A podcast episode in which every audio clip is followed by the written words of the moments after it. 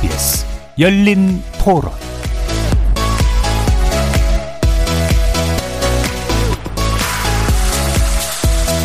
안녕하십니까. KBS 열린 토론 정준희입니다.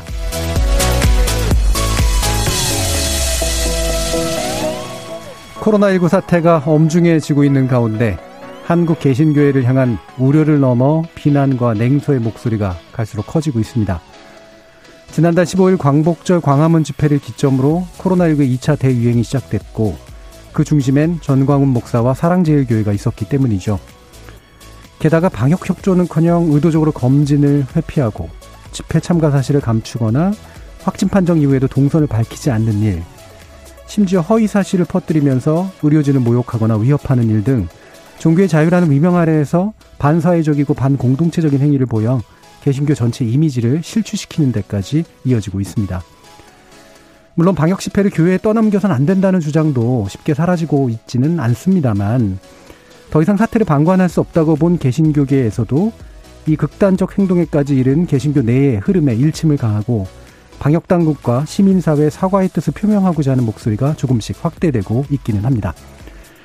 오늘 열린 토론에서는 코로나19의 국내 2차 대유행 진원지로 지목되면서 사회적 지탄의 대상이 된 개신교회 현주소를 진단해보고 전염병 위기의 시대 우리 종교의 역할과 의미에 대해서 깊이 있게 조명해 보도록 하겠습니다. KBS 열린 토론은 여러분이 주인공입니다. 문자로 참여하실 분은 9730 누르시고 의견 남겨주십시오. 단문은 50원, 장문은 100원의 정보 이용료가 붙습니다. KBS 모바일 콩, 트위터 계정 KBS 오픈, 그리고 유튜브를 통해서도 무료로 참여하실 수 있습니다.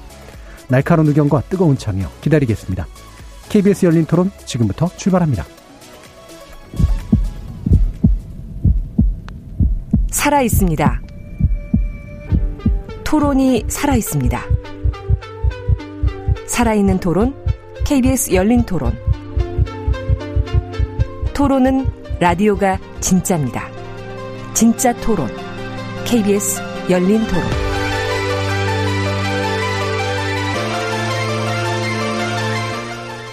지금 스튜디오에 세 분 모셨습니다. 먼저 기독교계의 원로시죠. 손봉호 고신대 석좌 교수 모셨습니다. 안녕하십니까. 네. 자, 그리고 제3시대 그리스도교 연구소 김진호 연구기획위원장 나오셨습니다. 안녕하십니까. 바른미디어 대표이시기도 하죠. 조미든 목사 나오셨습니다. 네, 안녕하세요. 반갑습니다. 청취자 여러분들께도 다양한 의견 부탁드리겠습니다. 자, 확산세가 약간은 이제 주춤하는 이제 그런 추세이긴 한데 여전히 아직도 마음을 놓을 수 없는 그런 상황이고요.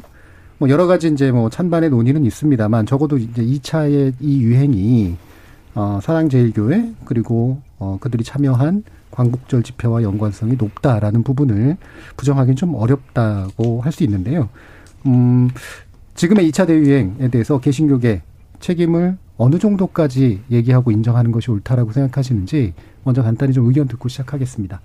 어, 손보원 교수님 어떻게 보시나요? 예, 먼저 코로나19로 말미암아 너무나 많은 분들이 경제적으로 고통을 당하고 특별히 병 걸리고 심지어 사망하는 분이 계시는데 이에 대한 상당한 책임을 기독교가 져야 된다는 사실에 기독교인 한 사람으로서 너무너무 죄송하고 너무너무 미안합니다. 우리 기독교가 이제까지 우리 한국 사회에 그래도 어느 정도 이익을 끼쳤는데 역사상 처음으로 엄청난 해를 끼쳐서 음. 너무 죄송하고 이것에 대해서 우리가 뭐 할 말이 없습니다. 예. 김진호 위원장. 네. 종교가 이념적 극단주의와 결합했을 때 얼마나 위험해질 수 있는지를 적나라하게 보여준 사건인 것 같아요. 예. 한국 사회 이, 이 경우 극우주의는 극, 극단주의는 극우주의였는데 극우주의가 아, 한국 사회 극우주의가 개신교 특정 세력을 중심으로 재결집하면서 예. 나타난 현상이라고 생각됩니다. 음, 극단주의의 문제가 특히나 네. 이념적 극단주의 네. 문제가 어, 결합됐을 때 나타나는 안 좋은 모습이라고 진단을 해주셨고요.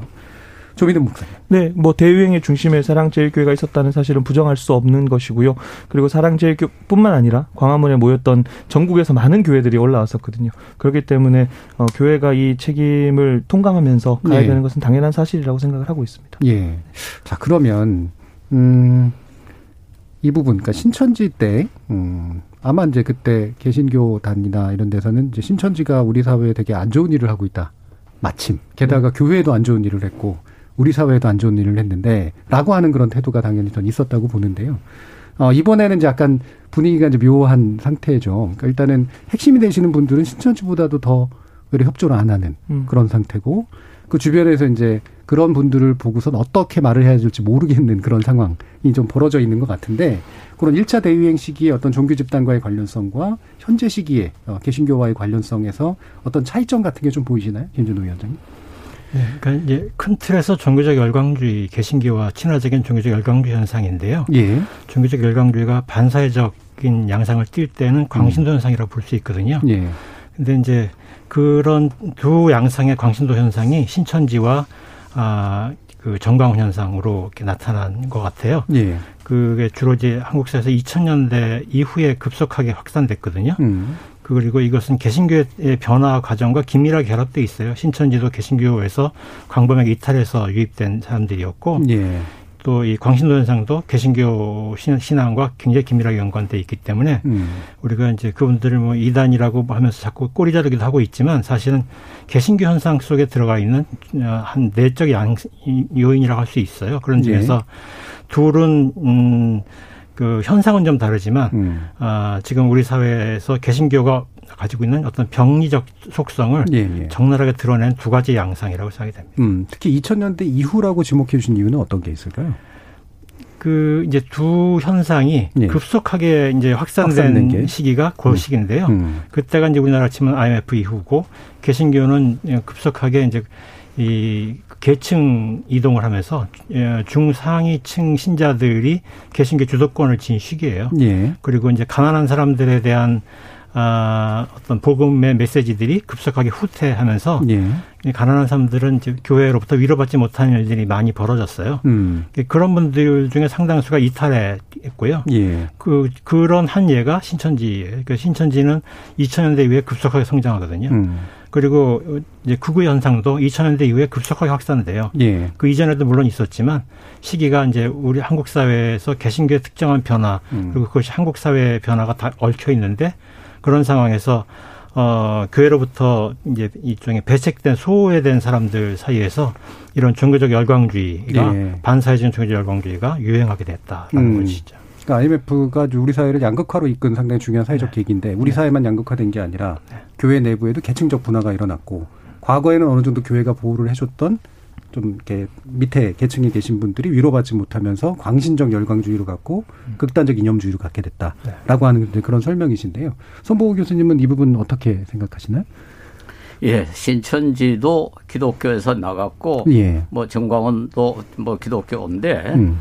다만 차이는 이 신천지는 정치적인 색깔은 없었어요. 아하. 그러니까 이 방역에 적극적 협조를 어느 정도 협조를 했습니다. 네. 그런데 이 정광훈 현상은 어, 이 정권에 대해서 아주 극도로 그 불만이 있고 뭐 예. 어, 이제 혐오감을 예. 갖고 있기 때문에 이 방역에 대한 모든 통계라든가 주장을 전부 거짓으로 좀 몰아붙이고 있습니다. 예. 예. 그런 점에서 저는 우리 기독교가 뭐 책임을 져야 되지만은 이 정광훈 목사나 사랑제일교회 현상을 기독교가 책임을 져야 되느냐에 대해서는 조금 예, 예. 조금 물론 음. 뭐 기독교 이름으로 하는 거니까 음. 책임을 져야 되겠지만은 그보다는 훨씬 더 그 정치 음. 그 정치 집단의 소행 거라고 보고 예. 그 때문에 우리 기독교가 욕을 먹는 것은 조금 억울합니다. 음. 조금 억울해요. 그 예. 사실 기독 현상이 아니고 정치 현상이라고. 예. 그러니까 근본적으로 이거는 기독교적인 현상이 아니라 정치 현상이고 특히나 극우적 정치와 예. 결합돼서 만들어진 현상이다. 그렇습니다. 예, 이렇게 보시는 거네요. 조민훈 목사님. 뭐 신천지하고 차이를 말씀을 좀 드리면은 음. 사실 신천지가 아까 2000년이라고 말씀하셨는데 신천지가 교세를 급증시킨 게 2000년이 맞아요. 예. 왜냐하면은 그때 이제 신천지에서 각종 거짓말을 사용하는 위장 포교를 그때부터 시작을 했거든요. 아. 자, 그러면 거기서 생각해 봐야 될 지점이 뭐냐면 교회를 다니시던 분들이 신천지로 갔단 말이죠. 그러면 교회가 무엇을 못 했는가라는 부분들을 돌아봐야 되는데 예. 그러지 못하고 꼬리 자르기를 굉장히 많이 했다라는 음. 거죠. 신천지와 우리는 달라라고 하는 거. 신천지 사태는 저는 한국교회 민낯이라고 생각을 하거든요. 음. 그리고 이제 둘의 그 세계관 차이가 극명해요. 이 사태를 바라볼 때. 네. 왜냐하면 신천지는 지금까지 주적이 교회였어요. 음. 정치를 대상으로 그렇게 하진 않았거든요. 물론 이제 이만희 씨가 구속이 되고 추미애 장관을 잠깐 비판을 하긴 했지만 주적은 항상 교회였는데. 교회 뺏기를 하죠. 네, 그렇죠. 네. 근데 이제 음. 어, 지금 문제는 뭐냐면 정광훈 씨와 그리고 그의 추종자들 같은 경우는 주적이 이제 대통령이라는 거죠. 음. 계속해서 정부를 대상으로 정부가 이제 나라를 공산화시키려고 하는 어 집단이라고는 음모론을 주장하기 때문에 그러니까 당연히 방역에 협조를 하거나 그와 이제 동행할 수 없는 포지션을 취해야 되는 거거든요. 네. 그래서 사실 신천지 사태보다는 지금이 조금 더 위험하지 않나. 음. 그리고 이것이 마치 개신교, 기독교라는 탈을 쓰고 움직여지는 거니까 네. 이 사태에 대해서 좀 더 위험성을 느끼고 있습니다. 그러면 이건 하나의 가설이긴 한데 이런 그 어떤 가정을 해도 괜찮을까요? 예를 들면 만약에 지금 정광 목사나 이런 쪽에 계신 분들이 현 정부하고 각을 세우지 않는 네. 성격의 정부, 즉 이념적으로 유사한 성격의 정부였다면 방역 협조 충분히 했을 것이다.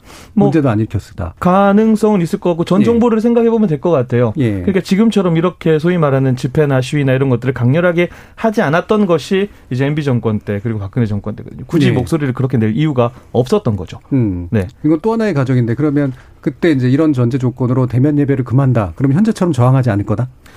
뭐 더 많은 논의들이 좀더 예, 예. 있었지 않을까라는 생각들이 좀 듭니다. 아, 좀더 네. 진지하게 받아들여서 네, 네, 그렇죠. 고민하는. 저는 뭐 이거는 가설입니다만. 예, 물론 저도 이제 뭐 이상한 네, 네. 가정을 했습니다만 정치적인 이유가 굉장히 중요하고 중요한 동인이다라고 말씀하셨기 굉장히 때문에. 중요한 음. 것 같아요. 죄송한데 한 가지만 좀더 예. 말씀드리면 이게 이제 비대면 예배를 고집하시는 분들이 음. 아 대면 예배를 고집하시는 예. 분들이 물론 이제 한쪽에서는 비대면 예배만이 비대면 예배가 진정한 예배가 아니라 대면 예배만이 진정한 예배다라고 말씀하시는 분들도 계시지만 예. 그 지지난 중과 한 분이 SNS에 예배를 드린 사진을 올리면서 어, 종교를 탄압하는 문 정권에 대항하는 차원이라고 얘기를 했거든요. 예. 그러니까 그분들의 사고관 자체가 지금 이제 정부와 대립각을 세우면서 대항하는 차원으로 음. 이런 어, 퍼포먼스를 하고 있기 때문에 그런 측면의 세계관들을 우리가 이해해야 된다고 생각을 음. 합니다. 네. 그러니까 대면 예배 얘기도 마침 나와서 이제 그거 연결해서 하면 좋을 것 같은데요. 어, 대면 예배만이 진정한 예배다. 라는 이제 주장이 지금 이제 있잖아요. 그리고 적극적으로 해서 거부하는 일들이 생기고요. 어떻습니까? 그 물론 이제 대면 예배를 하는 게 좀 더 많은 안정감과 위로감과 그다음에 이른바 그뭐 신과의 교통이랄까 뭐 이런 것들이 있고 공동체 감도 생기고 이런 건 뭐 누구도 뭐 동의할 텐데 다만 신학적으로 대면 예배는 진정한 예배가 아니야. 이렇게 얘기하는 것이 맞는가라는 부분도 한번 고민해 봐야 될 것 같아요. 손봉 교수님 어떻습니까? 예, 그 대면 예배가 좋죠. 네. 어, 뭐 그건 우리가 뭐 의심의 여지가 없는데 그리고 또 우리 사도신경의 그 성도 교제라는 것도 음. 굉장히 중요한 요소인데 대면해야 성도 교제가 가능하죠.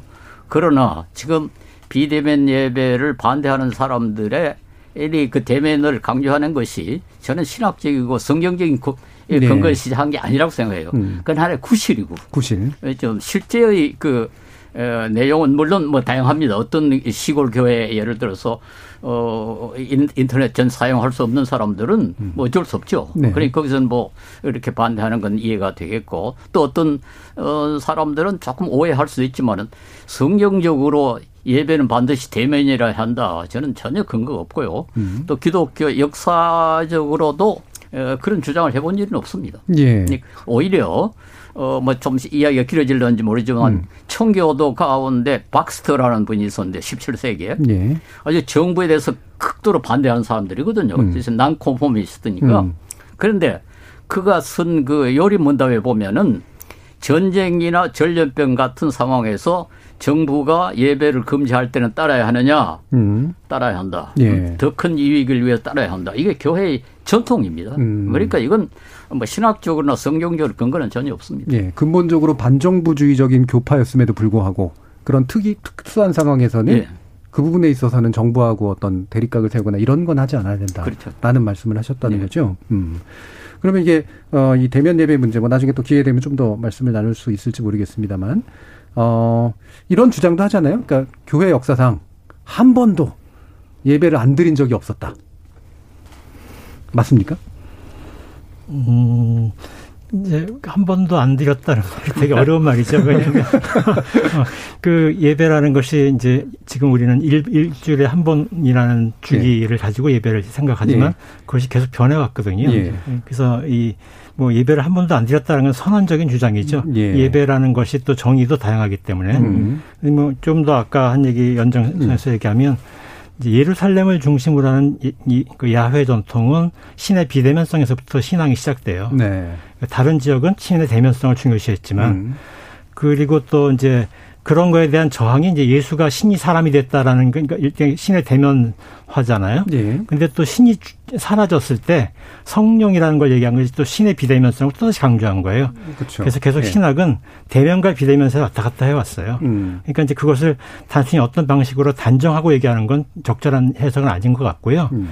그다음에 최근에 굉장히 많은 교회들이 신자들이 뭐 출장도 가고 유학도 가고 뭐 여행도 가고 하기 때문에 이 비대면 예배라는 것을 예배 속에 많이 반영해 왔어요. 네. 특히 이제 이그 부유한 계층들이 많이 있는 교회들은 그래서 이제 그런 교회들은 어 미디어를 다양하게 활용하는 예배를 해왔고 반면에 이제 상대적으로 가난한 계층이 많은 교회들은 네. 그런 것들을 잘 생각하지 않아왔던 거예요. 음. 그러니까 지금 이제 비대면 논쟁 속에는 예, 교회 안에 들어있는 계층적 차이가 차이와 그것에 대한 아. 불만이 반영돼 있는 거죠. 아까 말씀하신 그 부분하고도 네. 일부 네. 매치되는 그런 네. 부분이 네. 있겠네요. 음, 특히 그래서 요즘 열광적 집단이 이제 되게 계층적인 것하고도 네. 겹쳐 네. 있기 때문에. 음.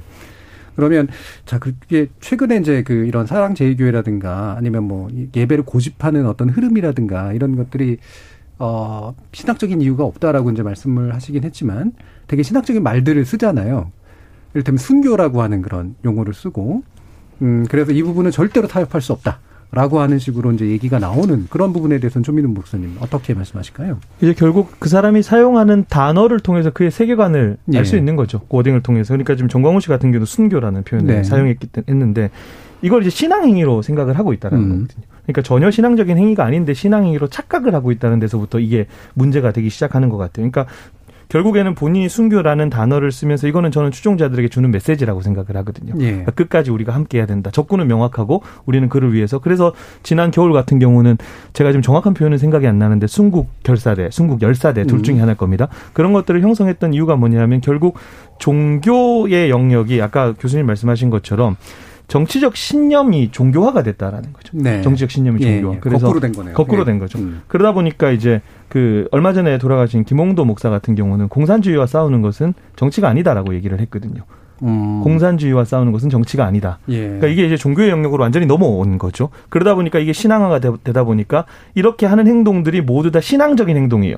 그 신앙적인 행동에 제일 가장 숭고한 것은 순교라는 거죠. 예. 그렇게까지 이어진다고 우리가 좀 이해할 필요가 있을 음. 것 같아요. 네. 그럼 이게 약그 문제에 대해서 예, 제가 잠깐 예. 제가 이제 나이가 많으니까 음. 그이 공산주의와 예. 기독교의 관계에 대해서 조금 설명이 필요합니다. 예. 한국 교회가 방공 사상이 좀 강한 강하죠. 교회예요. 예. 다른 나라보다 예. 그 이유가 몇 가지가 있습니다. 첫째는 뭐 우선 무신론이니까 음. 공산주의 일단 무신론이니까 그렇죠. 예, 기독교가 받을 수 없다. 그건 뭐 공통적인 거지만 음. 우리나라에는 그 북한에서 어, 남한으로 월남한 음. 사람들 가운데 상당수가 기독교인이에요. 예, 예, 예. 북한에서 이제 종교 탄압이 일어났으니까 음? 그분들이 남한에 와서 상당히 중요한 역할을 했습니다. 음. 그러니까 한국 교회 그 뭐 이만큼 성경한 데는 북한에서 월남한 기독교인들의 역할이 커요. 예. 그다음에 6.25 전쟁 때, 뭐 저는 그때 이제 전쟁을 경험한 사람이니까 상당히 많은 기독교인이 살해당했어요. 예. 순교를 했습니다. 음, 음. 그러니까 한국 교회는 그런 그 반공 사상이 좀 숨어 있어요. 예. 그러니까 공산주, 공산당, 공산주의에 조금 협조하는 사람은 지금 비기독교적이다. 음. 예, 그렇게 지금 말씀하신 것처럼 이 반공과 기독교 신앙이 상당히 밀접하게 예. 관계가 돼 예. 있어요. 예. 그래서 제가 요즘 뭐 이 정광 목사 비판을 좀 했더니 저에게 붙은 레들이 어, 친북 좌파입니다. 친북 좌파. 아, 그러니까 평, 생 그렇게 안 살아오셨는데. 그게 우리 어느 정도 이해는 돼요. 그런데 예. 먼저 말씀하신 것처럼 그걸 이제 구별을 할 줄 알아야 되는데. 그렇죠. 음, 예. 방공과 기독교 신앙을 음. 그렇게 같이 그 동일시하면 안 되는데. 음. 음? 그걸 동일시한 것이 이제 그게 가장 큰 착각이죠. 음. 그러니까 한국 기독교의 경험상, 경험의 특수성상 기독교가 한국 기독교가 반공적 태도를 강하게 가질 수 있는 어떤 요소들은 충분히 있는데 있습니다. 예.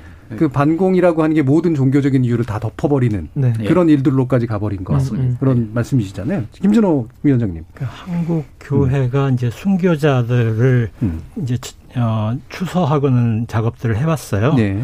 근데 그것이 이제 그걸 보면 한국 교회가 순교라는 걸 어떻게 해석하고 있는지를 볼 수 있는데요.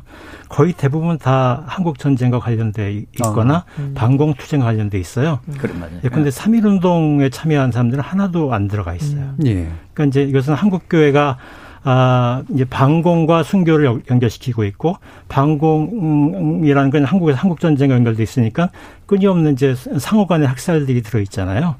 그래서 이제 이 순교자 신학은 이제 순교자라는 건 그 속에 에, 이 신념을 지키기 위해서 나 목숨을 버릴 수 있다라는 의미가 있잖아요. 네. 근데 그 속에는 무엇도 난 감수한다라는 거거든요. 음. 그 따, 타인의 살생도 감수할 수 있고, 음.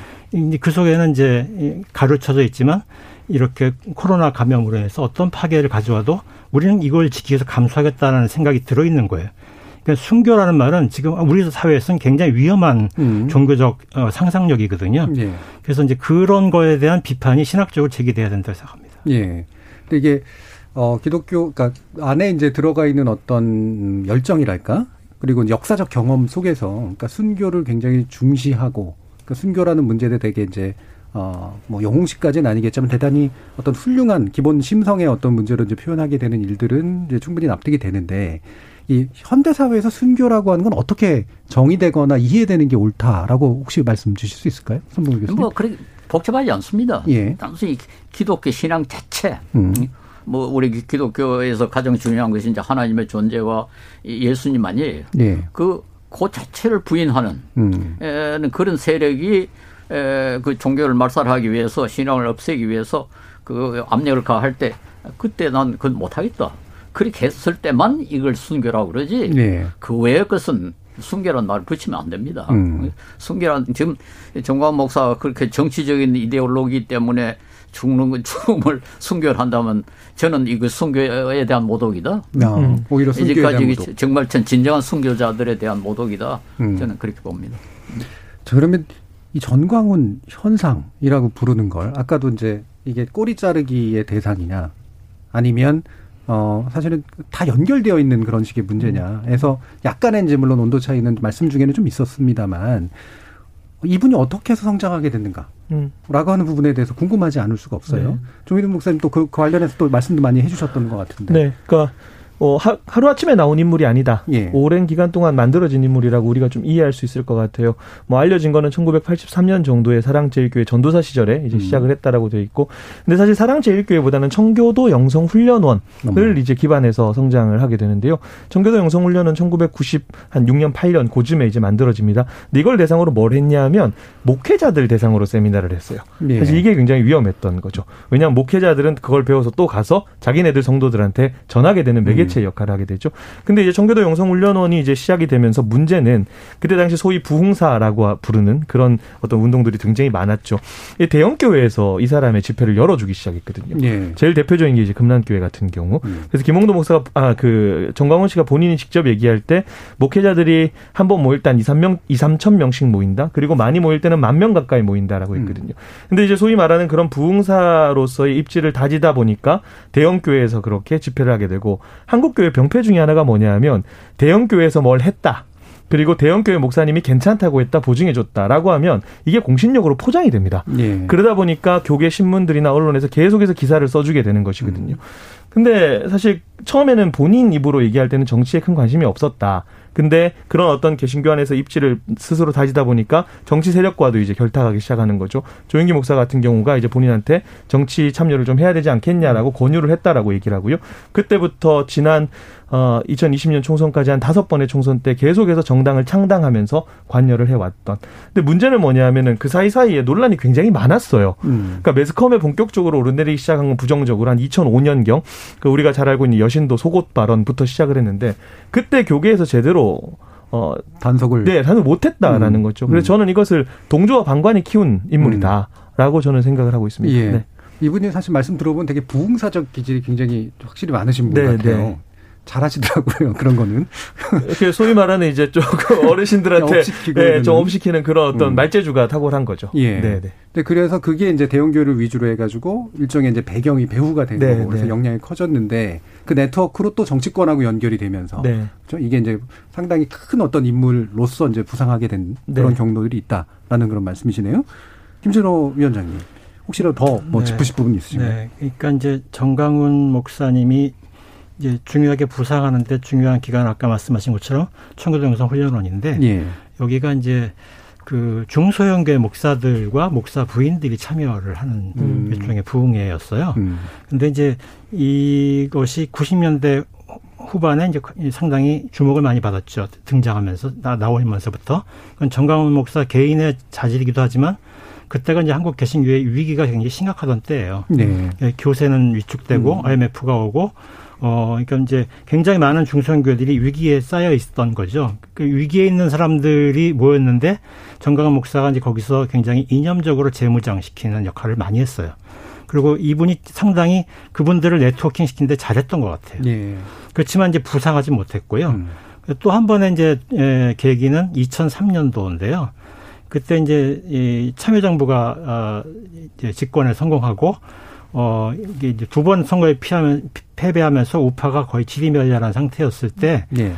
이제 기독교가 2000 이제 노무현 대통령 취임한 지 보름도 안 돼서 3.1절 집회를 하는데 음, 음. 거의 20만 명이 모이고요. 근데 김홍도 목사가 주도했고 그때 이제 바닥에서 대중 이제 목사 대중들을 이렇게 이 동원하는데 정강훈 목사의 활약이 대단히 컸던 것 같아요. 이때 예. 이제 이분이 또 한 번 이제 주목받는 시기가 된 거죠. 그리고 이제 굉장히 주목받았던 또 결정적인 계기는 2007년 무렵인데요.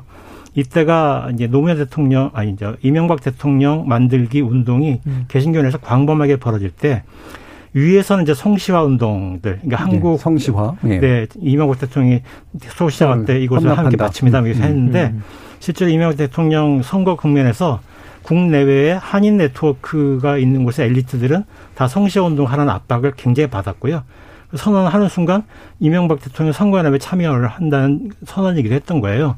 그래서 위로부터는 그런 움직임이 있었는데 아래로부터의 움직임은 이제 정광훈 목사가 주축이 되는 예. 이제 이 중소형교회 목사들의 그 극우적 네트워킹이 음. 굉장히 활발하게 움직였죠. 신자 동원도 많이 하고. 음.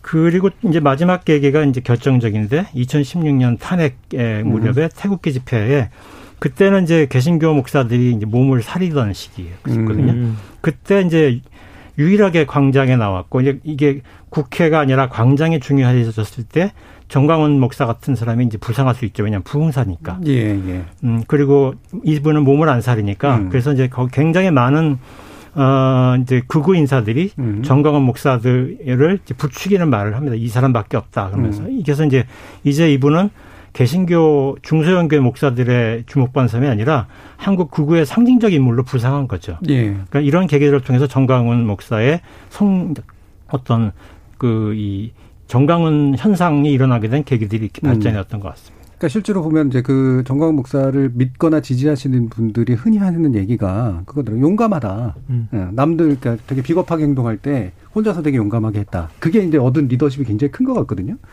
근데 이제 말씀처럼 보면 사실은 이제 대놓고 지지는 못하지만 은근히 정광훈 목사 같은 분이 앞에 나서서 그와 같은 걸 이끌어 주길 바란다거나 대신 얘기해 주기를 바란다거나 이런 식의 분위기가 개신교계 내에 꽤 있지 않나 라고 생각할 수밖에 없는데 손봉원 교수님은 이 부분 어떻게 생각하세요? 예, 뭐 저는 그 사람에 대해서 별로 그 큰 관심을 기울이기 싫고요. 예. 다만 이제 지금 말씀하신 예. 것처럼 그 사람의 막말을 예. 막 해대요. 음. 그럼 뭐 어느 정도면 하나님은 뭐 죽여 부린다 할 정도로 말을 하는 사람이니까 난다, 뭐, 뭐 막말을 까불면. 막 네. 해버려요. 예. 어, 그러니까 그 이 극우적인 사람들은 속 시원하다. 네. 자기가 하고 싶은 말을 음. 저 사람이 대신해 준다. 어, 그래서 따르는 거죠. 음. 뭐, 제가 봤을 때 그건 좀 수준 낮은 음. 민기 전술이 아닌가, 뭐, 그 정도로. 예. 예. 그럼 이게 참 정확한 비율로 말할 수는 없겠지만, 음, 이른바 이제 숨은 정강훈 이라고 음. 볼수 있는 부분이 어느 정도 된다고 생각하세요, 부분? 음. 예. 뭐 비율로 얘기하기 좀 쉽지 않을 것 같아요. 예. 근데 우리가 생각하는 것보다 되게 많았다라는 거에 저는 좀 음. 놀랬던 것 같아요. 왜냐하면은 어 뭐 예로 좀 들어드리면 실제적인 예인데 저희한테 이제 그 작년에 그 겨울에 소위 그분들이 얘기하는 광야교회 광야교회에 이제 고령의 어르신들이 계시니까 이제 가족들이 걱정이 되잖아요. 추운 예. 겨울에 그렇게 있으면 이렇게 제발 좀 돌아오게 이렇게 좀 도와달라고 하는 연락들이 되게 많았어요. 그런 연락들부터 시작해서 어떤 경우가 있냐면 너무나 당연하게 가족들끼리 모여 있는 자리에서 정광훈 씨 욕을 했어요. 음. 근데 이제 부모님이 갑자기 굉장히 격양되게 반응을 하시는 거죠. 그러니까 굉장히 우리가 모르게 너무나 많은 사람들이 음. 그런 성향을 가지고 있다라는 거. 아까 네. 그 말씀하셨지만 어 저런 사람이 있어야 된다라고 하는 생각이 저변에 굉장히 많이 깔려 있었고 음. 저도 실제로 그 얘기를 들었어요. 저분이 좀 막말은 하시지만 음. 그래도 나라를 위해서 저런 사람이 존재해야 된다. 음. 이게 생각보다 굉장히 많이 깔려 있어서 아까 말씀하셨듯이 뭐 비율로 얘기하기는 조금 쉽진 않지만 우리가 생각하는 거 이상으로는 많다. 저는 음. 그렇게 좀 판단을 하고 있습니다. 네. 그러니까 김 김준호 위원장님이 상당한 연결성을 강조하셨잖아요. 아까 개신교 전체와 정광훈 목사 같은 그 겉으로 드러난 현상 사이에서 이 부분 어떠세요? 아, 근데 이제 사실은 그거가 좀 복잡한데요. 예.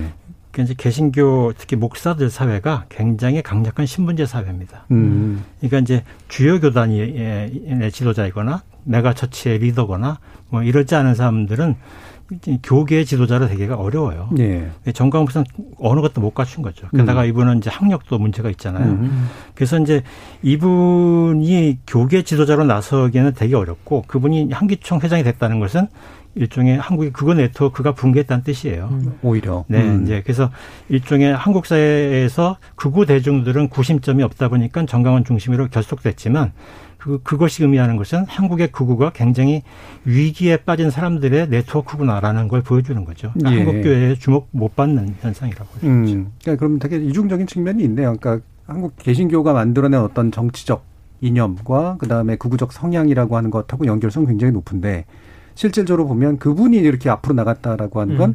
그걸 만들어낸 극우적 힘이 약간은 버림받은 분들 네. 좀더 네. 소소화된 분들의 어떤 연결성 이거를 또 얘기해 주는 측면도 있는 거고. 네. 예, 음. 극우적으로는 그분을 바라보는 측면이 있지만 예. 그분이 교계 지도자의 포지션을 갖는 것에 대해서는 공감 못하는 사람들이 굉장히 많은 거죠. 음. 이런 신분적 예, 측면들. 예. 한국 교수. 그 극우가 어떤 의미에서 참 불행하게 예. 끝나지 않나 싶은 생각이 들어요. 음. 어, 어떻게 이 그, 그, 코로나하고 연결이 딱 돼가지고 음. 지금 엄청나게 욕을 먹는 이런 상황이 되고 말았어요. 이게 아니었더라면은 아마 극우의 세력의 이 문제가 상당히 심각하게 될 것 같은데 예. 이것 때문에 완전히 지금 치명상을 입은 게 아닌가 그런 음. 생각이 들어요. 예.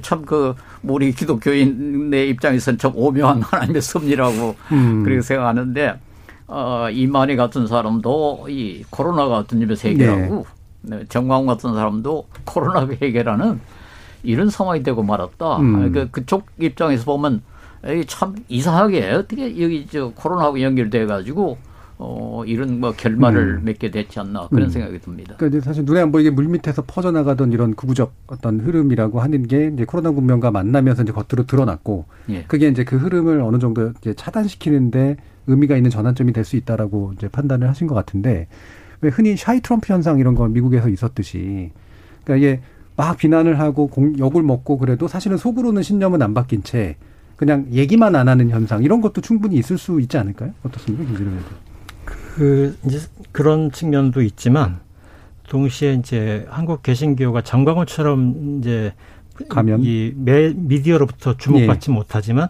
굉장히 강한 권력을 쥐고 있어요. 음. 그리고 그분들이 이게 샤이한 분들이 아니에요. 아. 네. 우리 사회에서 다양한 방식의 문제를 일으키고 있지만 예. 주목은 못 받을 뿐이죠. 음. 그리고 사실은 그게 더 심각한 문제예요. 음. 그러니까 정강훈과 그분 중심으로 모여 있는 그분들은 아무도 설득시키지 못하잖아요. 음. 근데 이제 그 실제로 가지고 있는 힘도 그렇게 많지 못해. 자원 자금 동원력이나 음. 인원 동원도 많지가 않아요. 근데 이제 한국 교계 지도자들은 어 그거에 반해서 굉장히 막강한 힘을 가지고 있거든요. 한국 네. 사회를 형성하는데. 근데 이제 그분들이 가지고 있는 그 그분들은 이제 용의 주도하게 정강한 목사를 자르기도 했다가 음. 아, 또 이용하기도 했다가 그런 측면들이 있는 것 같아요. 예. 그래서 그런 현상들 우리가 같이 보지 않으면 음. 정강원 목사에게 개인에게 포커스를 놓고 보면 이 현상을 우리가 읽는데 예, 어떤 성찰적 안목을 얻지 못하지 않을까 이런 생각이 듭니다. 그럼 어떠세요? 전반적으로 위축된 추세로 그러니까 송 교수님은 사실은 가능할 거다라고 이제 보시는데 또 방금 이제 김 위원장님 말씀 들어보면 여전히 영향력을 쥐고 있는 분들이 남아 있기 때문에 사실 생각보다 그렇게 쉽게 위축이 안 될 수 있다라고 또 들리거든요. 네, 그러니까 그 이제 극우 현상은 어, 이제 고립되어 있을 거예요. 경제 고립되고 정광환 목사나 타격을 받겠죠. 음. 그런데 이제 한국 개신교회 다주교는 어, 뭐 극우든 그냥 보수든 뭐 중도든 그거 관계없이 무책임한 보수 성향의 종교 집단으로 남아 있을 거거든요. 그리고 음. 다양한 방식으로 자기들의 권력을 행사할 거예요. 음. 기회 있을 때마다 그것을 드러내기도 하고 숨기기도 하고. 근데 이 이런 과정을 통해서 성찰을 해야 되잖아요, 기독교가. 예. 근데 안 할 거다라는 거예요. 음. 그런 게 이제 문제인 거죠. 예, 그런데 구구 세력 자체가 완전히 없어지지는 않습니다. 네. 뭐그 극좌도 마찬가지고요. 다만 어, 좀 중도적인 중도에 가까운 분들이 떨어져 나가죠. 음, 그쪽하고 그러니까 붙는 게. 아주 그 레디컬한 사람들은 더 강해지고, 예, 예. 어, 그 대신 조금 마일드한 사람들은 좀 음. 떨어져 나오고, 음. 어, 그렇게 되면은 이, 이 대중으로부터 혹은 뭐 줄 세력으로부터 격리가 되니까 점점 더 강해질 수가 있습니다. 그때 그렇죠. 그래가지고 예. 나중에 아주 비이성적인 음. 그런 그 활동을 할 수가 있어요. 음. 어, 제가 이제 70년대, 80, 1970년대 그 60년대 유럽에서 공부를 했는데 그때 극좌 운동. 예, 예. 그때는 또 극좌가 그 문제를 일으켰는데 나중에 보니까 정말 아주 아주 강한 사람들만 남고 나머지는 다 떨어져 나오고 그러니까 네. 이 사람은 더 이상한 행동을 해가지고 네. 그 유명한 바더 마인호프 그룹이라고 예, 결국 은행을 털고 뭐 강도질을 하고 해서 끝나버렸습니다. 네, 일본의 전공투 비슷한 그런 거죠. 예. 그보다 더 심하게 간 케이스. 예, 예. 그리고 극좌, 극우 운동이 다 그런 그, 어, 문제를 가지고 있어요. 그래서 예. 내가 봤을 때 이번 사건으로 상당히 많은 사람들은 이제 극우에 대해서 조금 비판적이 되고 그러니까 소위 순수 극좌는 끝까지 도 나갈 음. 거예요. 예. 자, 그러면 그럼 기존 개신교단에서 어떻게 이제 이런 이 정광훈 현상을 다룰 것인가? 결국은 어느 정도는 이른바 손절이라고 하는 선을 긋는 문제로 갈 수밖에 없는 분위기는 잡히고 있는데 방식이 여러 가지가 있을 것 같아요. 일단 이단 규정하는 방식 얘기 많이 하시는데 조민은 목사님. 사실 이거는 공감대가 전혀 형성이 안 되는 네. 거죠. 음. 왜냐하면 이단이라는 것은 우리들이 사용하는 굉장히 종교적인 용어고 음. 개신교 안에서도 이해가 굉장히 다릅니다. 그렇기 때문에 이것을 외부에서 봤을 때 단순히 이단으로 규정한다는 건 지금에 와서 한다는 건 그냥 말 그대로 우리는 책임 없어라고 하면서 선긋기 수준으로밖에 보이지 않거든요. 네. 물론 규정을 하긴 하겠죠. 뭐 해야 되니까. 음. 예, 그런데 이것이 어떤 뭐 파급력을 가져온다든가 어떤 효과를 가져온다라고 말하기는 굉장히 어려울 것 같아요. 네. 네. 송 교수님 어떠신가요? 예, 뭐 지금 그래도 음. 그래도 몇 교단에서 좀 그런 움직임을 가지고 있기 때문에 어좀 중도적이랄까요? 약간 극우적 우적인 사람들은 떨어져 나갈 저그 음. 이단 규정을 통해서 이, 그 음.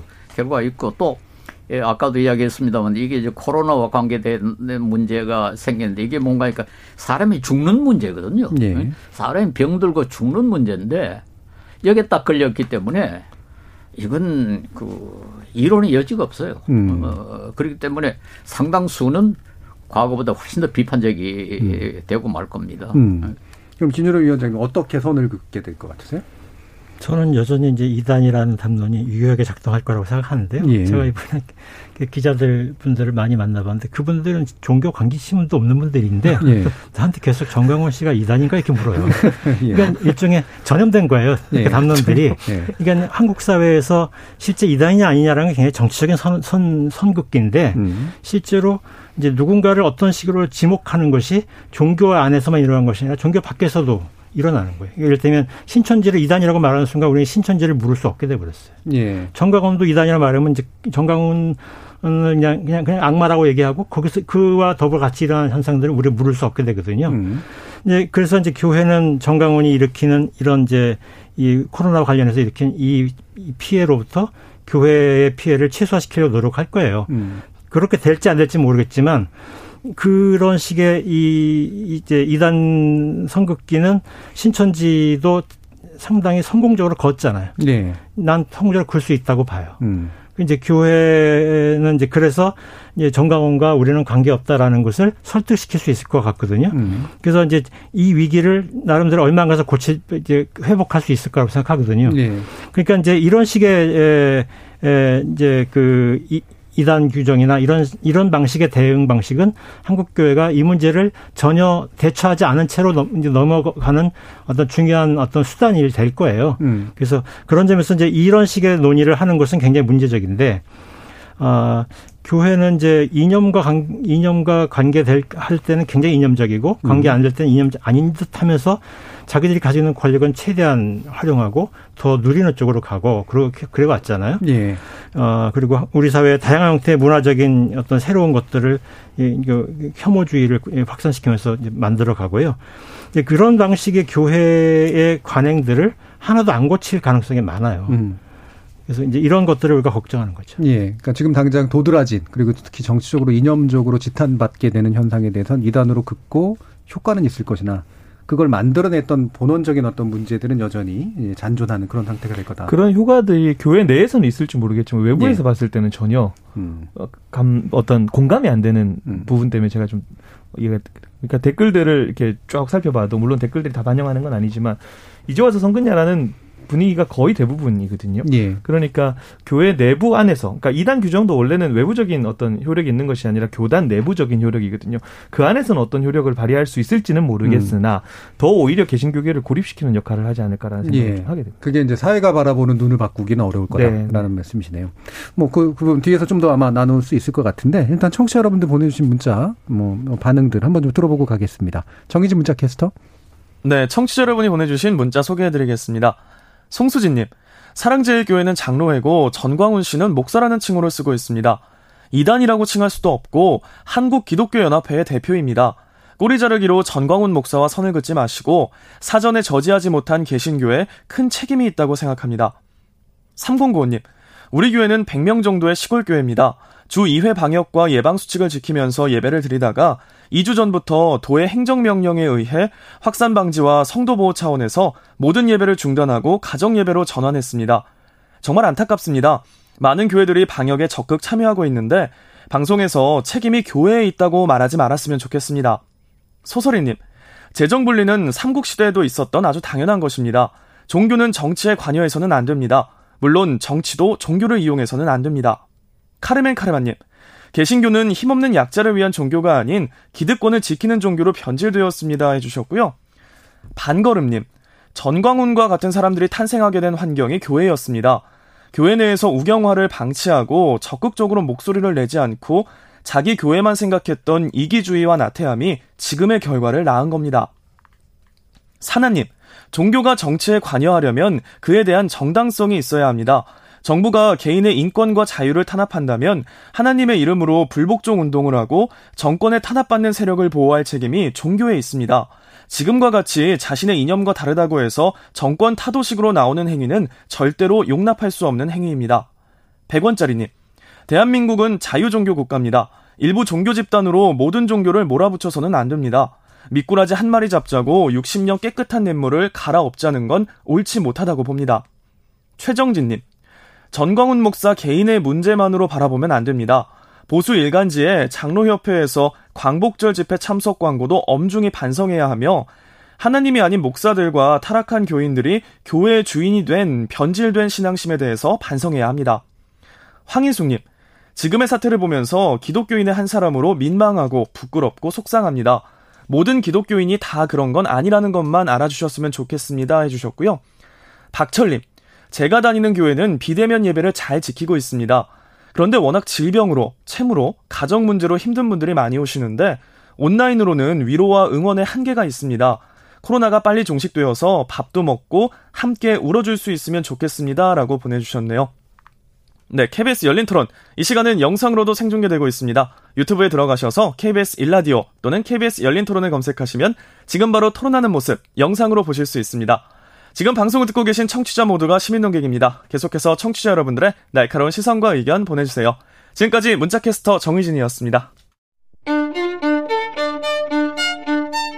토론이 세상을 바꿀 수는 없습니다.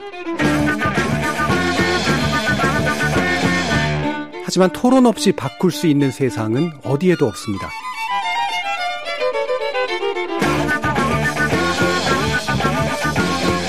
세상의 선한 변화를 갈망하는 당신. 정답이 아니라 질문의 힘을 믿는 당신. 우리 KBS 열린 토론에서 만납시다.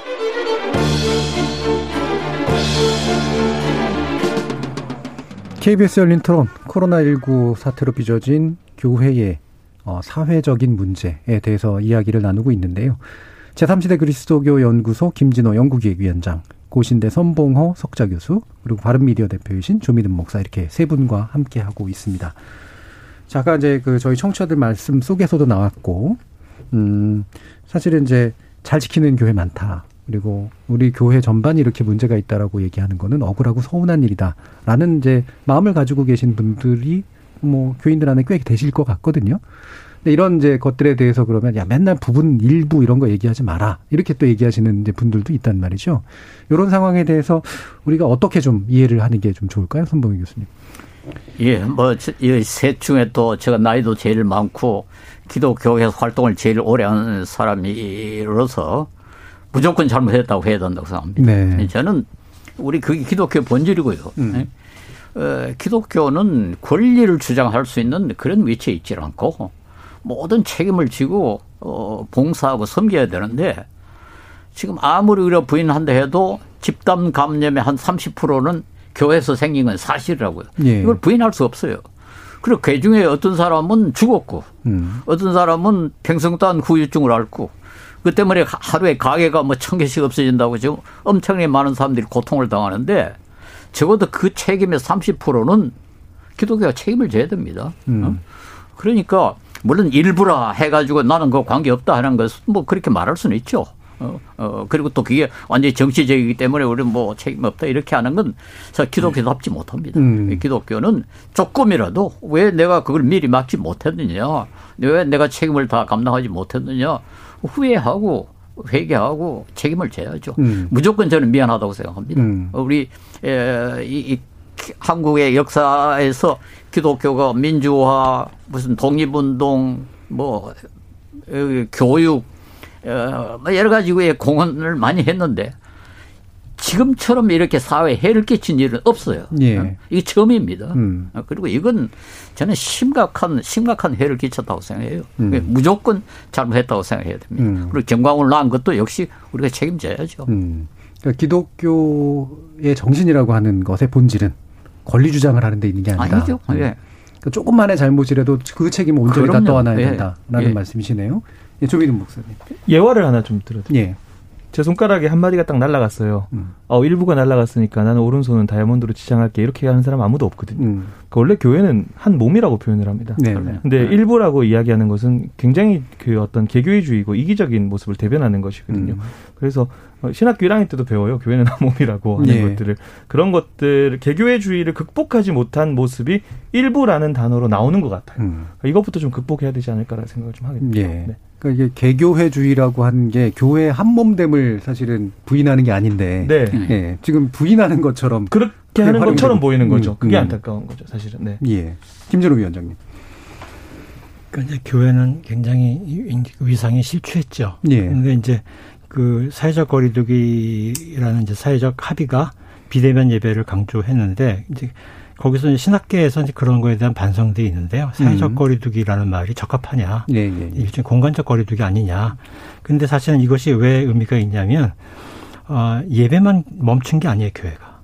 교회가 그동안 했었던 다양한 사회 섬김 활동들이 다 멈춰버렸어요. 어. 사실은 제일 먼저 멈췄어요. 네. 그 예배를 고집하는 교회도 그쪽은 멈춰 있어요. 음. 그러니까 이제 예그 이, 이 결국 사회적 거리두기라는 것에 대한 왜곡된 이해가 만들어낸 결과예요. 음. 그러니까 우리 사회는 사실 거리둘 수 없는 사람들이 많잖아요. 네. 그리고 그런 지역에서 감염 소 규모 감염이 계속 일어나잖아요. 음. 근데 그런 것들에 대한 물음들을 교회가 물어야 되는데 이제 지금 그냥 거의 편승해서 뭐 사회적 비대면 예배를 찬성하는 그룹이든 반대하는 그룹이든 그냥 이 대세 안에서 질문하지 않은 채로 그냥 그냥 그 어, 가는 것 같은 현상이 좀 있어요. 예. 그래서 지금은 그럴 시기는 아니다라는 거예요. 지금은 음. 정말 예민하게 우리 주변을 바라보면서 어, 교회가 무엇이 필요한지를 물어야 되는 시기가 있고 그래서 이 평판을 이 어떤 것이 중요한 것이 아니고 지금 우리가 잊어버린 것을 찾기 위한 노력을 지금 적극적으로 시작해야 될 때인 거죠. 늦었지만. 예, 예. 그러니까 교회로 모이는 것 그리고 신도 활동으로서 그러니까 신도로서 활동하는 것이 뭐냐에 대해서 예배도 되게 중요한 부분이지만 사회와 만나고 낮은 곳에 손을 내밀고 뭐 이런 식의 것들이 되게 중요한데 예배만 대면 예배만 굉장히 강조하면서 나머지 모습들은 사실 싹 잊혀졌다라는 그런 말씀이시잖아요. 우리, 예, 우리 기독교는 예. 의식을 어, 그게 뭐 무시하지는 않지만은 예. 그게 그렇게 중요하다고 생각하지 않아요. 이런 예배 같은 의식. 예. 음.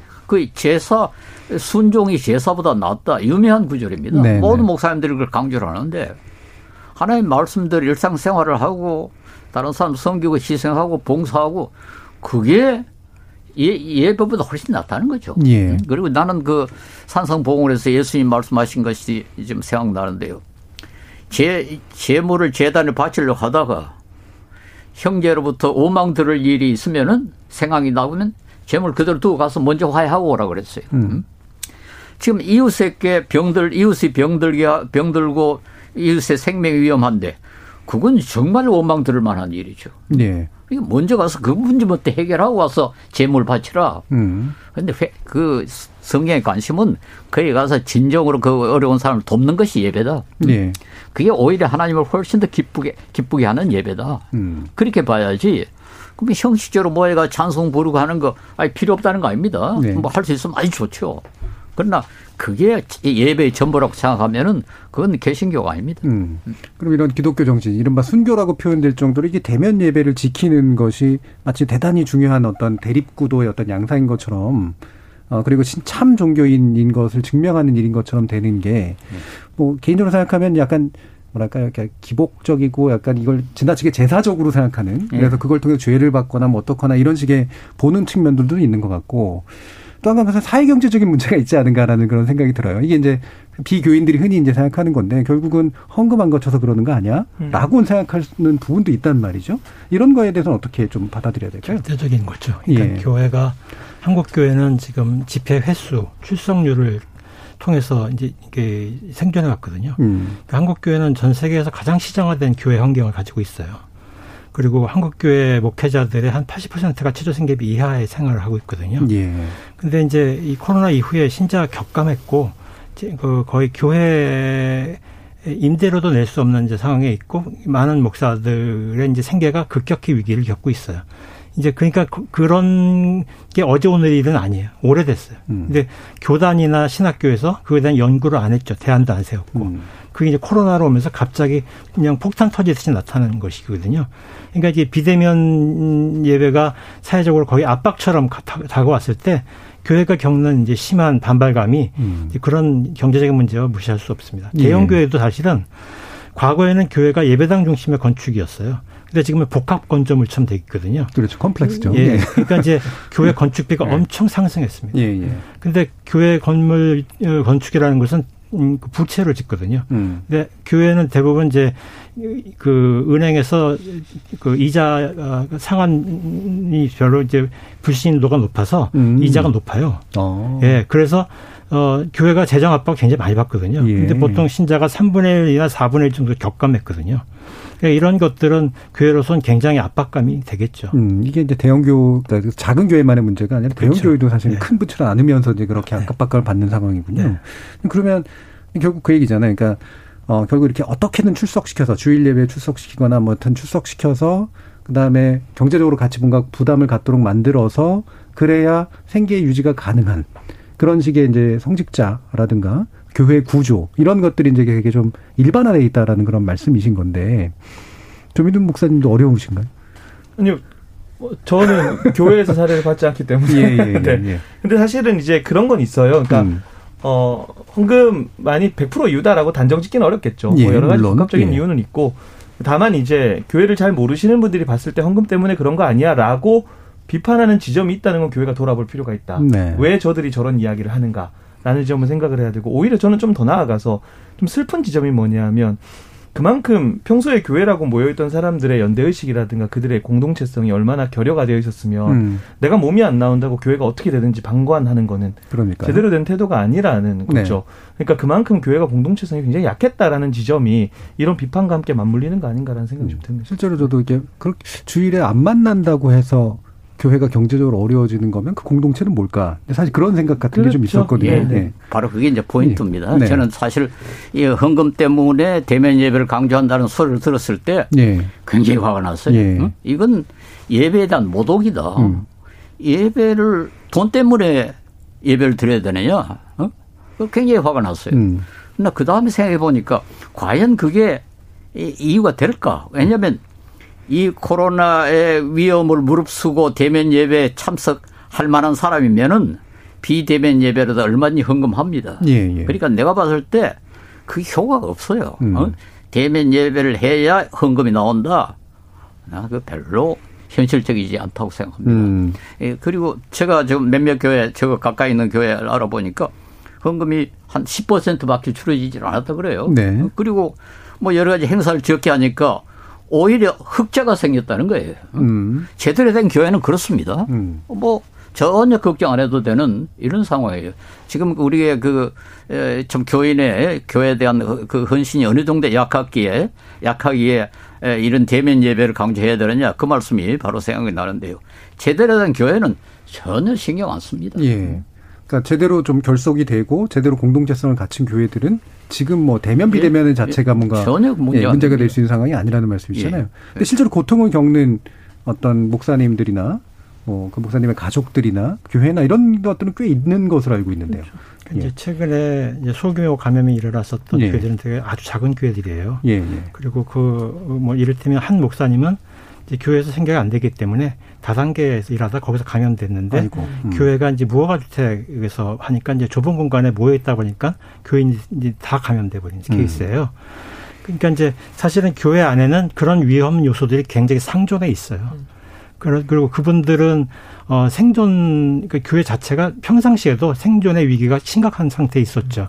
근데 그런 교회가 한둘이 아닌데 에, 교단이나 신학교가 그런 문제에 대해서 전혀 관심이 없었어요. 대안을 안 세운 거죠. 그러니까 이제 지금 손봉호 선생님 말씀이 너무나 옳은 말씀이지만 네. 현실의 많은 교회들은 다른 방법으로 위기를 겪고 있었다라는 것이죠. 음. 이게 이제 경제적인 위기가 제일 심각했고 음. 지금 한국은 이제 신자들은 굉장히 소비자적인 성향이 강해졌어요. 왜냐하면 네네. 온라인에 뭐 설교 동영상도 많이 있고 그럼 오늘은 어딜 볼까 하고 그냥 소비자 선택하면 돼요. 교회에 있다가 다른 교회로 옮겨간다고 내가 음. 모의 달릴 일이 없단 말이에요. 음. 그러니까 이제 교통도 발달했기 때문에 다른 교회가 더 쉬워요. 음. 그러니까 너무 너무 강한 소비자성이 발달해 있는 사회입니다. 근데 이제 목사는 이제 그런 소비자들에게 우리 교회가 좋다는 걸 설득을 해야 되거든요. 예. 그러니까 그게 생각보다 만만치 않았던 거예요. 많은 음. 교회들은. 그러니까 옳다는 걸 그분들이 모르는 건 아니겠죠. 그렇지만 현실의 문제에 부딪혀서 압박을 받는 거죠. 음. 그러니까 그 말씀을 하시니까 이 교인들의 소비자성을 사실은 촉진한 것이 교회 안에서 뭔가 나온 메커니즘일 거 아니에요. 예를 들면 그 교회 목사님 말씀 좋더라. 그거 들으러 가자라든가 거기가 서비스가 괜찮더라. 예를 들면 뭐 아이들 아동 돌봄 같은 것도 많이 해주고 뭐 이런다더라. 이런 게 이제 굉장히 중요한 선택 기준이 되어버리는 현상들은 교인들의 이제 그런 소비자 화도 문제지만 그것들을 촉진한 어떤 구조의 문제도 좀 짚어봐야 될 것 같은데요, 조민호 목사님. 뭐 단적인 예를 들면 예. 교회 예배당의 구조도 극장형으로 많이 변하게 되죠. 예. 그리고 예를 들어서 당장에 저 같은 경우도 이제 아이들 초등학생 아이들이 있는데 어, 그 교회의 교육 시스템이 잘 돼 있는가. 음. 아이들을 위한 그런 부분도. 사실 이게 가정에서 해야 되는 게 위탁 개념으로 아이들을 맡겨버리는 경우들이 굉장히 많아서. 그러니까 내, 나의 만족도를 채워줄 수 있는가라는 여러 가지 지점들이 있거든요. 어린 아이를 둔 자녀들 같은 그렇죠. 아까 말씀드렸던 네. 그런 부분들. 그리고 뭐 좀 몸이 불편하신 분들은 이렇게 좀 잘 이용할 수 있는 음. 시스템이 잘 돼 있는가. 엘리베이터가 있는가. 음. 뭐 심지어 에스컬레이터가 있는가. 음. 이런 부분들. 나의 필요에 따라서 교회를 찾다 보니까 교회 입장에서 그런 것들을 전혀 무시할 수는 없거든요. 예. 그러다 보니까 교회를 건축할 때 아까 형님 말씀하셨지만 뭐 재정적으로 더 많이 들어가게 되는 그런 어떤 어, 자연스러운 현상들이 있는 것 같습니다. 예. 근데 이제 결과적으로 보면 최근에 신도들이 이제 줄어들고 있는 추세로 일단 파악이 되거든요. 그러니까 개신교가 이제 천만 정도에서 한 6, 700만 정도로 일단 줄고 있고 실제로 또 굉장히 어떤 뭐랄까 이렇게 공동체된 기여를 되게 열심히 하려고 하는 분들의 어떤 핵심 숫자들도 줄고 있는 게 아닌가라는 그런 판단이 드는데 뭐 우리 사회 전반이 또 경제적으로도 위축되어 가고 있는 그런 상황에서 동일한 문제, 하락의 문제를 겪는 조건에서 지금 교회는 어떤 대응들을 하고 있는 건지가 좀 궁금합니다. 교수님. 예, 뭐 대응이 뭐 있을 수 없죠. 예. 어떡합니까? 그 저는 어, 숫자가 그렇게 중요한가? 음, 음. 어, 그동안에 한국 교회가 숫자를 늘리는데 너무 관심을 많이 써가지고 결과적으로는 상당히 그 원, 원칙을 많이 양보를 했다고 봅니다. 예. 음, 음. 어, 저는 뭐 옛날부터 그걸 좀 걱정을 했는데요.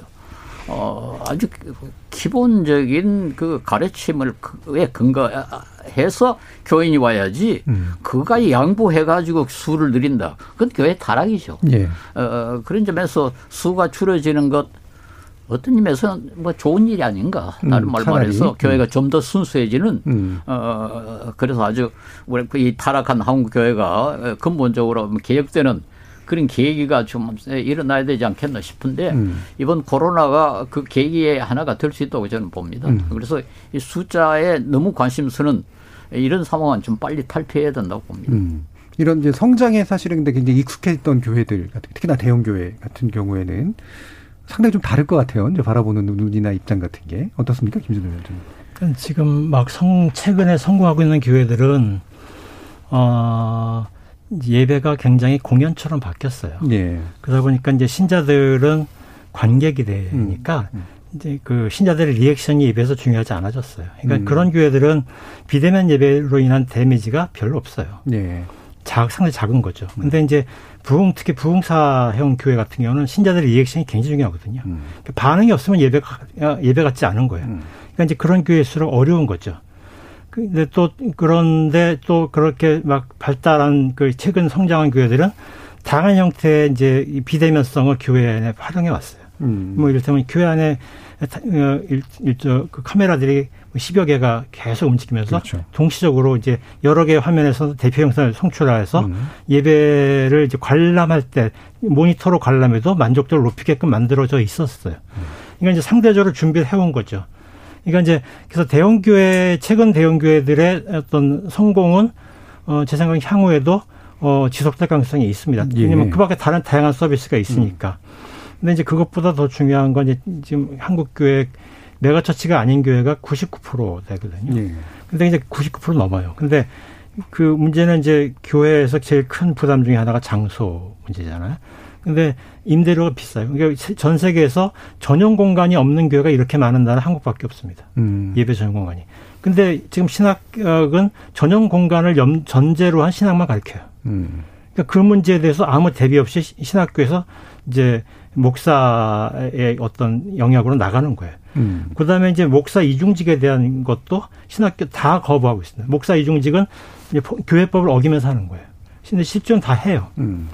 그다음에 또 이제 미자립 교회 후원에 대해서 한국 교회가 하지 않고 있어요. 그러니까 최저 생계비 지원 안 하는 거죠.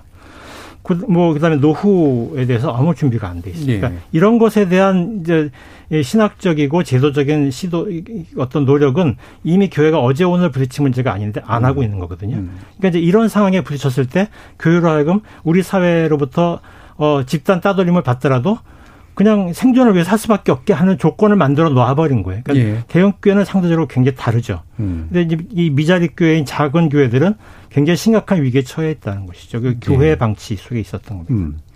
그럼 성직자를 이렇게 길러내고 그다음에 교회를 운영하고 이런 시스템에 있어서 다시 한번 이제 재고가 필요한 그런 시점이라고 이제 생각이 드는데요. 마지막으로 우리 교회가 뭐 이런 사회에서 등불이었고 빛이었던 어떤 그런 사표가 됐었던 것들을 되살릴 수 있는 길 또는 교회가 교회로서의 참 어떤 의미를 찾을 수 있는 길은 어떤 것이 있을까 그 말씀을 한 번씩 들어보도록 하겠습니다. 손봉우 교수님 먼저 들어볼까요? 예, 뭐 저는 그 원, 원칙적 이야기만 좀 계속 할 도리밖에 없는데 네. 예, 정말 좀 예수님 정신으로 예, 좀 지금 상황에서는 어떻게 하든지 저건 감염자가 한 사람이라도 저, 예, 일어나지 않도록 어, 뭐 모든 것다 어, 그 포기하고 그게 힘을 써야 된다고 생각해요. 네. 우선 그래야 무슨 뭐 사람이 병이 적게 들고 적, 적게 죽고 어 경제가 빨리 회복이 되지 않겠습니까? 당장 그렇게 해야 되고 어 좀더이 방역을 위해서 우리가 희생할 수 어, 교회가 할 수 있는 일이 없을까 좀 생각을 해야 됩니다. 제가 음. 몇 가지 생각나는 것은 어, 부산의 온천교회 같은 교회는 혈전을 혈장입니까? 예, 그걸 예. 그, 그 교회에 그 감염됐던 사람들이 모조리 모두 그 혈당을 기부를 했어요. 예. 그리고 교회 뭐 5천만 원을 그 방역에 바쳤다고 그래요. 음. 그리고 또 수모음 중앙교회는 최근에 기도원을 그 생활치료센터로 내놨습니다. 그런 식으로 또 뭐 사실 할 수만 있다면은 그러니까 음. 몸소 나서 좀 그 생명을 무릅쓰고 음. 생명 위험을 무릅쓰고 어려운 사람을 돕는 쪽으로 어 나가야 되죠. 예. 이게 과거에 에그 그렇게 했습니다. 그리고 음. 요즘 제가 그 까미오의 패스트를 예, 예. 이렇게 좀 읽기 시작했는데 그 내용을 전체를 보니까 거기도 역시 그 이념 거기도 이념 이야기가 나와요. 음. 지금 생명이 좌우되는데 이념이 뭐가 중요하냐? 제일 중요한 것은 성실한 것이다. 네. 성실한 것이다. 음. 나는 크리스찬들이 이때는 정말 기독교 본질로 들어가야 된다고 생각합니다. 음. 이렇게 심각한 위기에 때는 그 예수님의 정신 그쪽으로 들어가는 길밖에 다른 뭐 음. 구차한 방법이 없다고 봅니다. 음. 현재 같은 조건에서는 책임 인정하고 예. 그다음에 적극적으로 협조하고 그럼요. 더 모범적으로 행동하고 예. 이런 것들이 이제 일단 핵심이다. 한 사람이라도 적게 예. 감염될 수 있도록. 음. 알겠습니다. 김진호 위원장님. 그러니까 기독교는 전통적으로 다른 종교나 다른 집단과 구별짓기를 해오면서 성장해온 종교거든요. 한국은 더 심해요. 음. 근데 지금 비대면 예배가 이제 사회적으로 이제 요구가 되면서 나타난 새로운 현상이 뭐냐면 신자와 비신자의 경계가 모호해졌어요. 이것은 이제 어쩌면 우리한테 기회인데요. 음. 어, 그러니까 이제 이웃에게 열려 있지 않으면 안 되는 거죠. 또 이웃의 생각이나 관심이나 말을 듣지 않으면 존재할 수 없게 되는 상황이 돼버린 거예요. 그러니까 이제 이런 지금까지 기독교가 역사 속에서 존속해 왔었던 그 방식에서 벗어나서 이제 이웃에게 최대한 열리는 이웃을 모욕하지 않는 종교 함께 같이 공존해야 되는 종교로의 탈바꿈이 지금 우리에게 주어진 시대적 요구인 것 같아요. 어. 그러니까 신도가 아닌 분들을 신경 쓰고 생각하고 대화하려고 하고 뭐 교감하고 옛날엔 그랬는데 예. 이제 신도와 신도 아닌 것이 경계가 애매해졌으니까 이제, 애매해져서. 이제 예. 신도 아닌 사람에게 열리는 게 아니라 예. 모두가 신도이고 모두가 이웃인 거죠. 예. 조미도 목사님. 네, 짧게 말씀드리면 뭐 카페 식당 얘기를 안 할 수 없어요. 그러니까 교회 많은 분들이 이런 얘기했거든요. 왜 카페하고 식당은 냅두고 교회만 그러냐. 음. 사실 그 발상 자체가 저는 너무 안타까웠던 거죠. 음. 카페와 식당은 영리 사업체거든요. 그럼 교회는 그게 아니잖아요. 네. 사실 그런 어떤 사회적인 구조에 대한 이해들도 우리가 좀 필요할 것 같고 그 아까 송 교수님께서 말씀하셨지만 결국 개신교는 이웃을 사랑하는 정신이 제일 중요하거든요. 하나님도 사랑하지만 동시에 이웃을 사랑하는 거. 성경에 나오는 이웃이라는 것이 결코 내가 마땅히 사랑할 만한 자들이 아니었다라는 거. 그런 사람들에게 예수님께서 항상 함께 하셨다라는 것들을 우리가 좀 기억할 필요가 있을 것 같고 제가 제일 많이 하는 말이 이겁니다. 사람은 내가 사람은 좋은 말을 듣는 게 아니라 내가 좋아하는 사람의 말을 듣는다. 어, 그들이 우리를 어떻게 생각하는지 한번 들어봤으면 좋겠습니다. 음. 네. 그러면 그 김준호 그 위원장님이 아까 말씀해 주신 그 부분을 좀 더 강하게 강하게 아니죠. 좀 더 이해 가능하게 얘기해 주셨으면 한 번 더 얘기해 주셨으면 좋겠는데 신도와 신도 아닌 그 경계가 되게 희미해진 게 어, 기독교에게 가진 의미라는 어떤 걸까라는 거거든요. 사실은 이제 그 예수님이 이제 우리에게 음. 왔다는 것 자체가 아, 그 경계 모함이죠. 신과 사람 사이의 경계 모함이잖아요. 예. 음. 그런 것처럼 이제 또 예수님이 떠나실 때 에, 누가 나의 사람이냐면 어, 나를 막 종교적으로 떠박 들고 그런 사람이 아니라 음. 그냥 그냥 가난한 사람에게 물 한 모금 준 사람이 나의 사람이다라고 얘기한 거잖아요. 예. 그런 것처럼 이제 종교는 어떤 경계짓기로부터 벗어나서 음. 이제 모두에게 친절하고 모두가 우리 이웃이고 우리의 어떤 나이기도 하다는 네가 나이기도 하다는 이런 물음으로 열려 있는 쪽으로 변해야만 된다라는 신호가 음. 이, 이런 현상이 아닌가 코로나 현상이 아닌가 이런 예. 그래서 처음에 이제 구별짓기라는 말씀을 하신 네. 거군요. 네. 예. 그러니까 지금의 이제 조건은 원래 애초의 어떤 마음처럼 막 특정 성경 성경의 특정 구조를 믿고 안 믿고 뭐 이런 식의 문제로 어떤 신도의 문제를 협의하는 것이 아니라 이웃과 함께 살아가는 그런 공동체를 같이 만들어 나가는 것 이게 이제 결국 핵심의 문제인 것 같다. 라는 그런 말씀이셨네요. 예, 오늘 어, 코로나19와 또 위기에 빠진 개신교 문제를 가지고 토론을 해봤는데요. 오늘 토론 함께해 주신 김진호 연구기획위원장님, 그리고 조미든 목사님, 그리고 고신대 석적교수, 어, 고신대 석적교수신 손봉호 교수님 세 분 모두 감사합니다. 감사합니다. 저는 내일 저녁 7시 20분에 다시 찾아뵙겠습니다. 지금까지 KBS 열린 토론 정준이었습니다.